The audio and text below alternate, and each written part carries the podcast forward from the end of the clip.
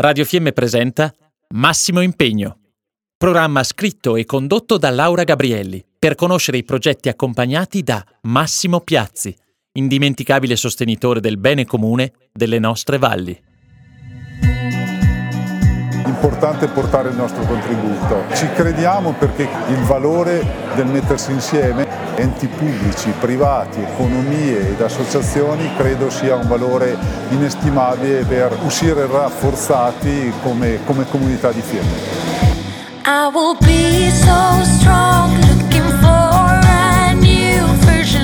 Ciao a tutti, ciao Massimo.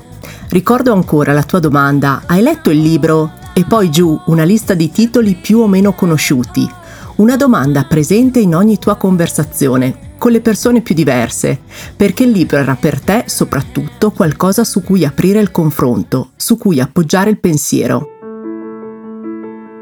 Mi torna in mente l'insegnamento di un professionista e professore universitario, incontrato quando muovevo i primi passi nel mondo del lavoro. Nei momenti in cui non sai cosa fare, come decidere, cosa è meglio per la tua vita o la tua azienda, devi semplicemente fermarti, leggere e pensare. Nei libri non trovi la risposta, quasi mai perlomeno, ma nuove domande che permettono di scoprire punti di vista diversi da cui osservare le cose, nuovi modi per analizzare le questioni e riuscire a sciogliere nodi.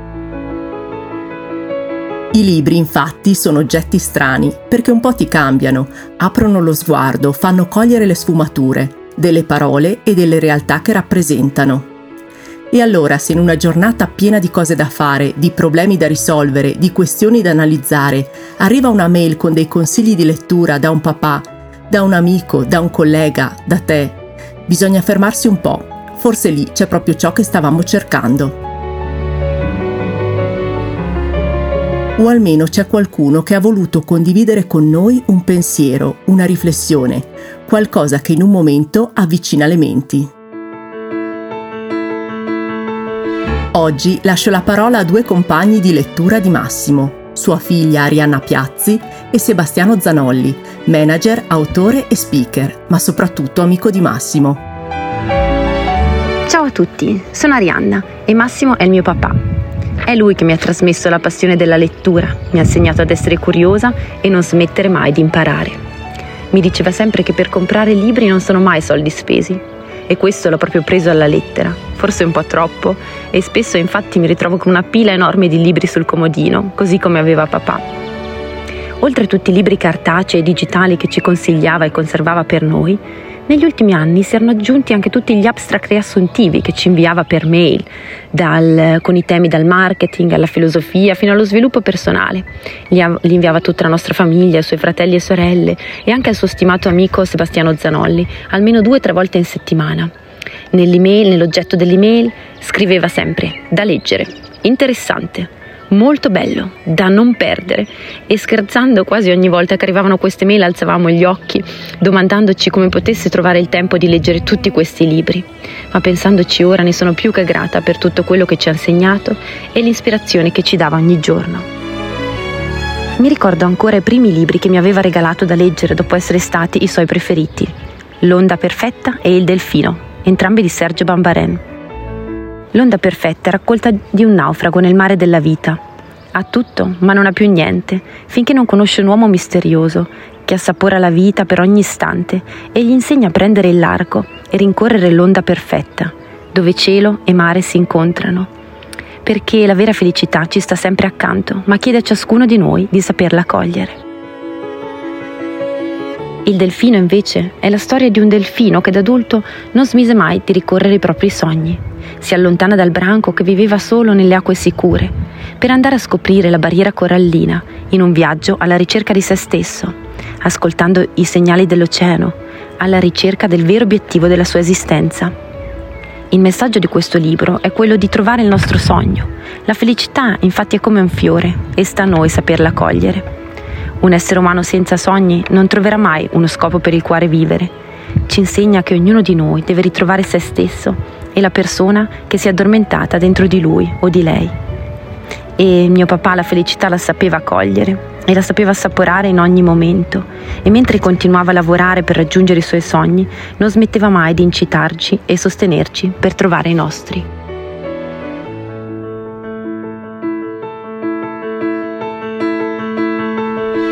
Ciao Massimo, ciao a tutti. E davvero sono contento di essere qui a parlare di Massimo, anzi io direi a parlare con Massimo. E cosa dire di questo? Beh, eh, direi intanto che avevo sentito Massimo un paio di giorni prima che lui mancasse e, e, mi aveva detto tu devi assolutamente intervistare questa persona, indicandomi un famoso imprenditore, che poi ho intervistato, eh, abbiamo intervistato in onore e in memoria tua Massimo, quindi è andato a finire tutto quanto come avevi ipotizzato, è andato a finire bene, è stata una bellissima intervista e quindi grazie ancora per questa gentilezza che tu continuavi ad usarmi mandandomi titoli di libri e io ti mandavo i miei miei e insomma discutevamo di queste cose. È un'amicizia partita da lontano, in maniera molto casuale, ed è un'amicizia costellata di scoperte, di cose che ci rendevano simili e di rispetto per le cose che ci rendevano differenti. Tu avevi la montagna, io sono uno di pianura, tu avevi lo sport, io sono uno che con lo sport non ha poi tutta quanta questa dimestichezza. E amavamo invece tutti e due i libri, eravamo uguali su questa cosa e anche sull'atteggiamento che avevamo e che abbiamo. Verso gli altri ci somigliavamo molto, verso gli affetti, ma verso le altre persone.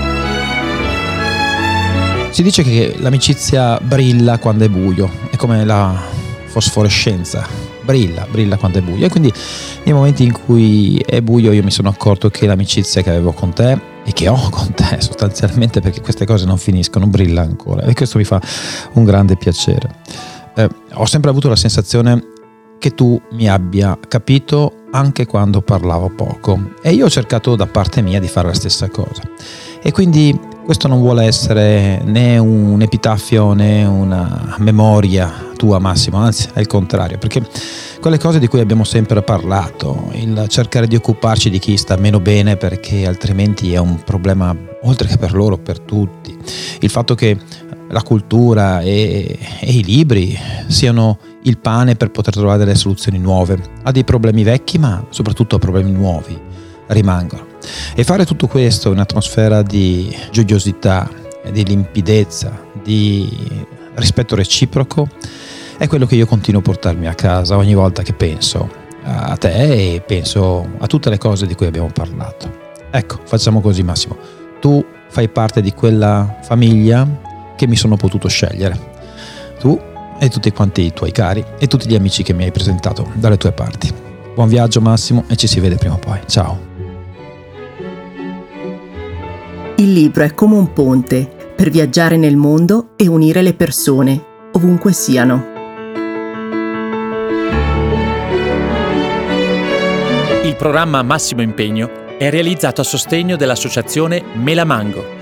Melamango è una onlus senza scopo di lucro e dà la possibilità di studiare a più di 400 bambini e ragazzi dell'orfanotrofio di Shalom Home, la casa della pace in Kenya, dove i bambini possono vivere insieme, crescere e studiare.